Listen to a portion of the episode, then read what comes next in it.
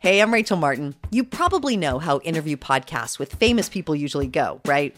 There's a host, a guest, and a light Q&A. On NPR's new podcast Wildcard, we have ripped up the typical script. It's part existential deep dive and part game show.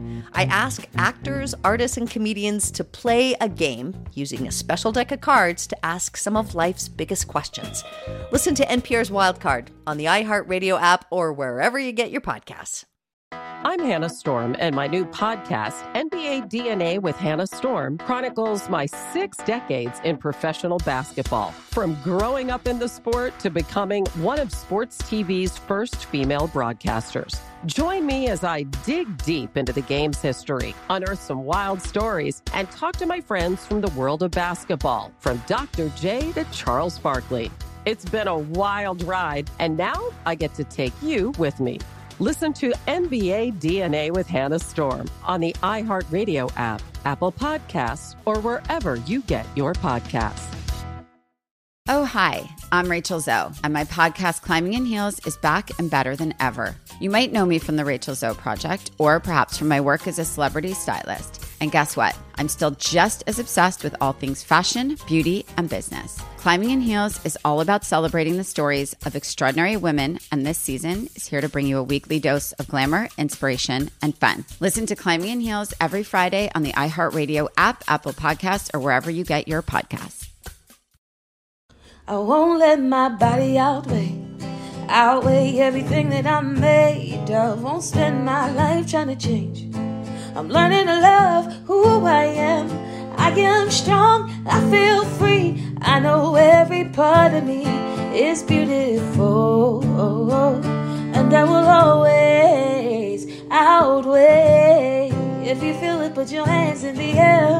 Show some love to the mirror while you're there. Let's take it one day at a time. Cause you and I outweigh.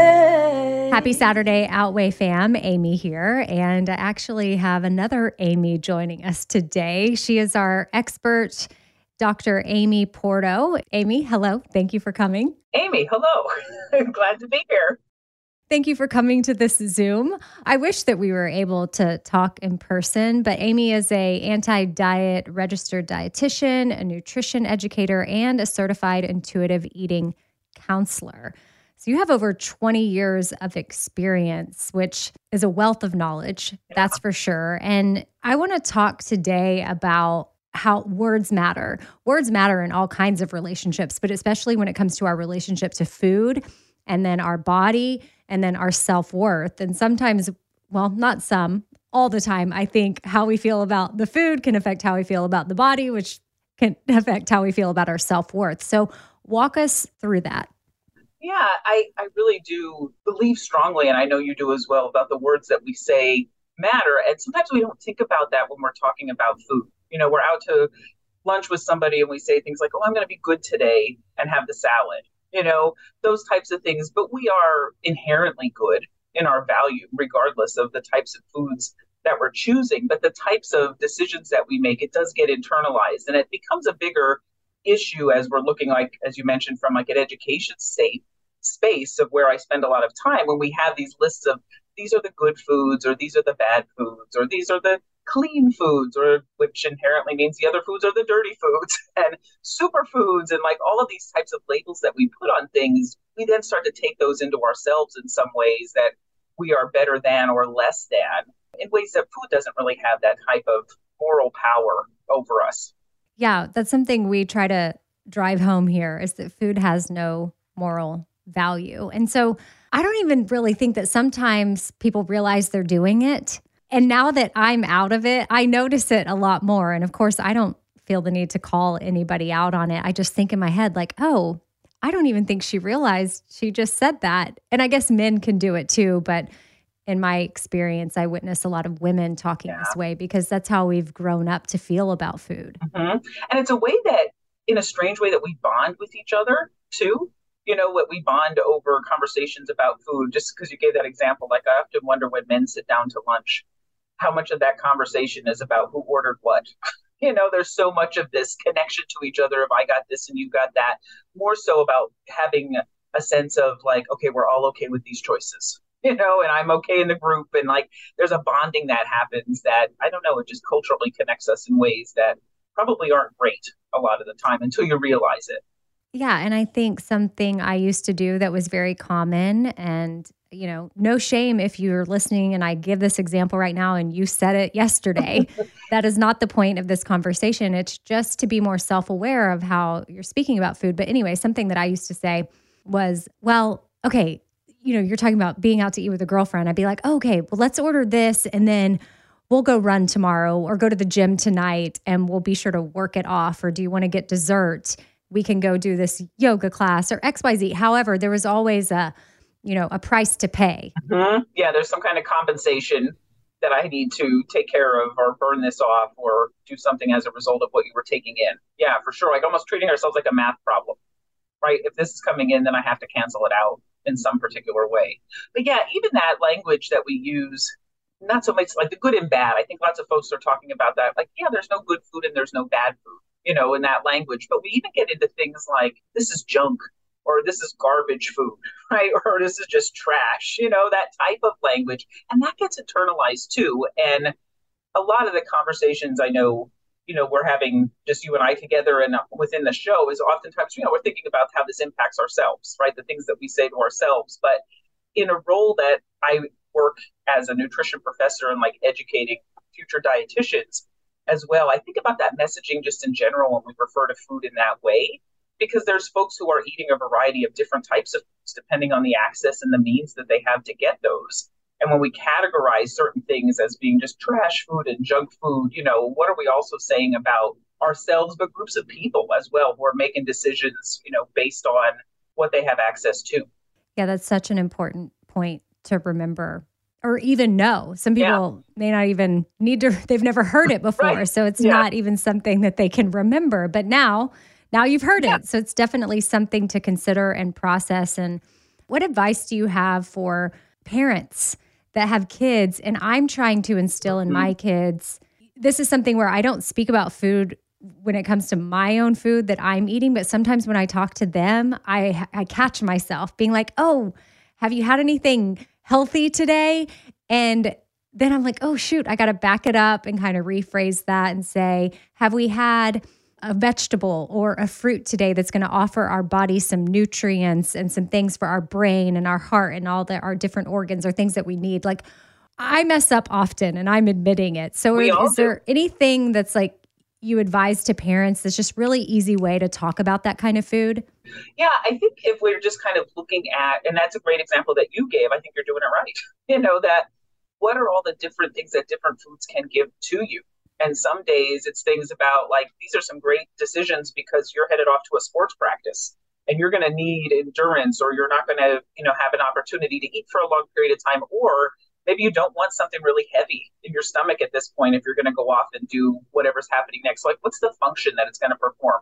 And sometimes the function is because we're all having fun and sitting down and watching a movie and the function is this tastes good and that's what i'm going to have and i want some crunchy popcorn or whatever it's going to be so kind of framing it in, in that way of like what's going to feel good to you in the short term in the long term what's going to provide you with what you're going to need coming up and that extends for us as adults too and we start to think of it that way that everything can have purpose but it's what's the purpose that we need in that period of time Right. As you were saying it, and I know I was asking about the kids, and I was like, oh, this is exactly how we need to be looking at it as adults, too. But I guess I know that I've tackled it and how I talk to myself about food, but gosh, sometimes with the kids, it's just the thing that comes out because I know they have had, you know, been eating all kinds of XYZ that I'm like, oh gosh, their energy or maybe their mood is totally going to be affected by this if we don't course correct for yeah. a minute. But then again, I don't want them to feel bad about that or to give that other food power to where they then think they need to deny themselves which will then make them want it even more. Yeah it's it's so much of our stuff right? And the messaging that comes in. I always yeah. like the example of like you know you're feeding a baby and they always have that face at some point where they're like mm, no i'm done. You know like i'm done. I'm turning my face. And we already start doing it then. You know we're doing the best we can. Like here's the airplane noises and just take one more bite and there's only a little bit left in the jar and all of those things when they've given us like clear signals that they're done or they're not feeling good or it doesn't taste good. And so the more that we kind of step out of the way, we don't interfere. When it comes to intuitive eating, since you're a certified coach, what is one of the most common misconceptions about intuitive eating? I think misconception wise is you've given up on your health and you can just do whatever you want. you know, this is just, you know, we're just not worried about anything and just eat whatever you want. And but there's no um, thinking about that as how that relates to health completely. And then also, probably the other big one is it's the hunger and fullness diet. It gets turned into rules. And so, for those of us who've had experiences following a lot of plans and rules and all of these things, the idea to stand back and be like, wow, I get to make some decisions for myself is challenging.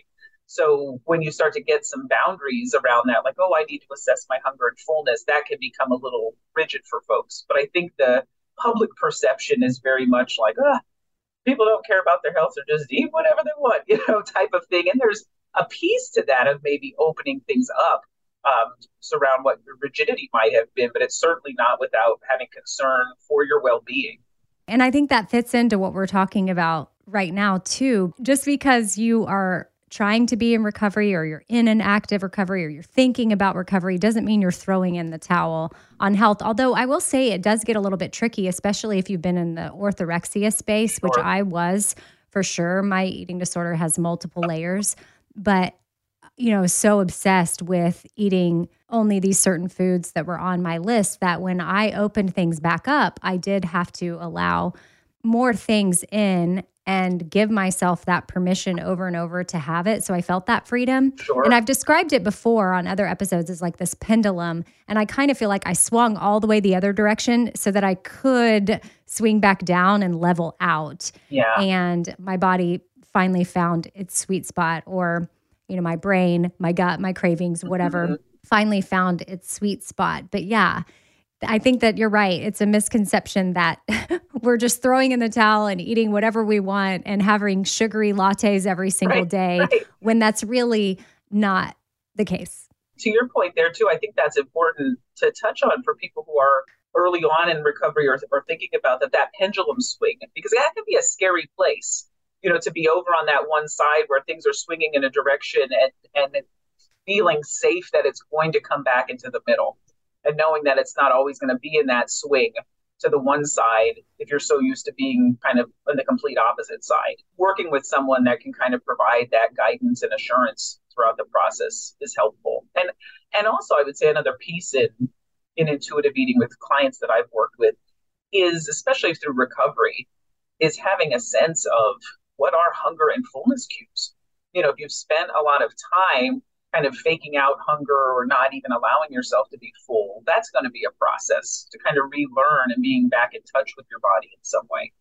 Yeah. And what you get to realize too is that every day can look so different.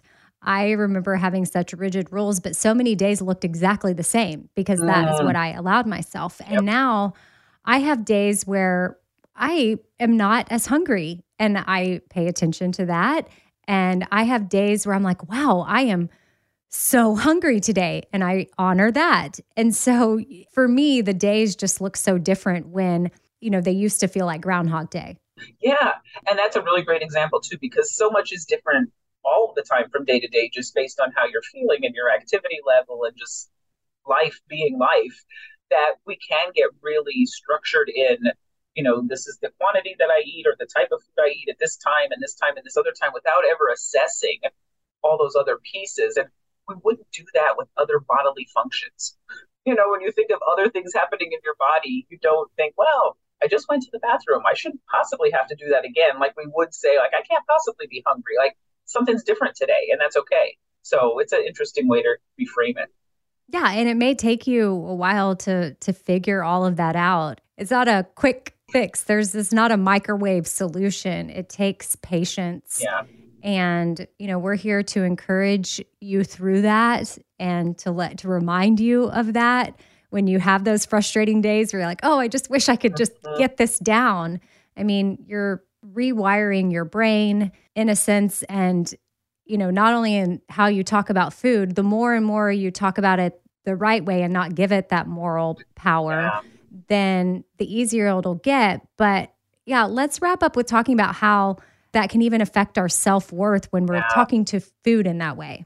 Yeah, it definitely can have an impact as we label foods in particular ways. I think there is this aspirational part to food that when we're looking for an identity around some of that or connecting to self-worth we're choosing you know the quote unquote good foods or the clean foods or the whatever that aspirational part of it is when really all of that value and worth is with inside of us regardless of the food choices that we had you know i shared something a while ago about that idea of you know I'll be good and have the salad, but you're good, you know, if you had the cheeseburger, and you're good if you had the cheesecake, and you're good if you ate after seven, and you're good if you missed a Monday on your workout. Like all of those things, you are inherently worthy and of value regardless of the food choices that you're making. And so stepping away from some of that language can help break that connection between the types of things that we're consuming and then our value or our worth as a person.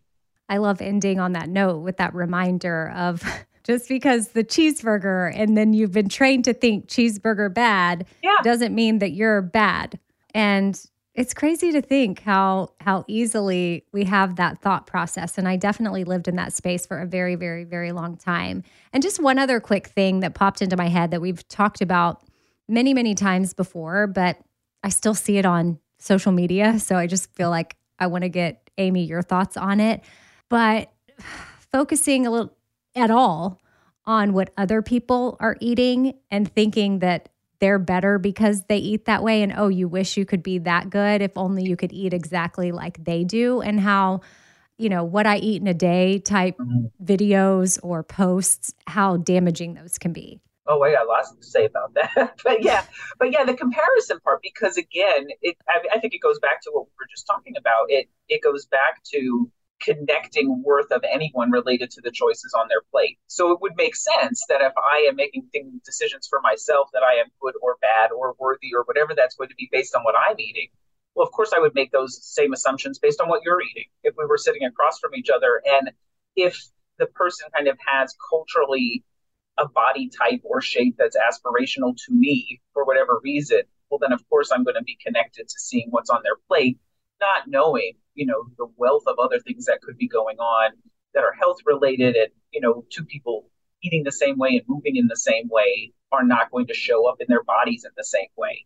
And that can be frustrating if we're trying to follow what someone eats in a day because we don't necessarily have that same connection just based on movement and food but yeah the comparison of that i think if we stop the language towards ourselves and how we evaluate food it helps to not be necessarily evaluating what other people are eating as well well, Amy, thank you so much for sharing your wisdom and encouragement with us. That's a lot about what these episodes are is just a weekly dose of digestible encouragement that you can think about and then keep in your back pocket if you need to bust it out um, during the week because it's it's definitely a journey and so so many of us are on it and you know whether it's something you're trying to do for yourself or do things differently for your kids, I know you can do it. And I, I'm on the journey. And Amy, you've been there too. Yeah, absolutely. I think you you can't be someone in the culture, right? In our culture, just surrounded by all that. If you have enough years of life behind you, yeah, we're all going through it just at different levels. And so, where can people find you on Instagram? On Instagram, I am at Dr. Amy Porto, doctor with a period, because otherwise it looks like Dramey. Oh, true. I hadn't thought about that. So D R period Amy and then P O R T O. Yeah. Awesome. Well, thank you for for coming on and joining our Outweigh fam. Uh, I always appreciate experts and their wisdom. And again, like the number one thing is just the encouragement and reminding people that they're not alone. Yeah, thanks so much for having me. And I really, really love what you're doing here with the show. What a great, great idea and a great resource for folks. Thanks for inviting me to be here.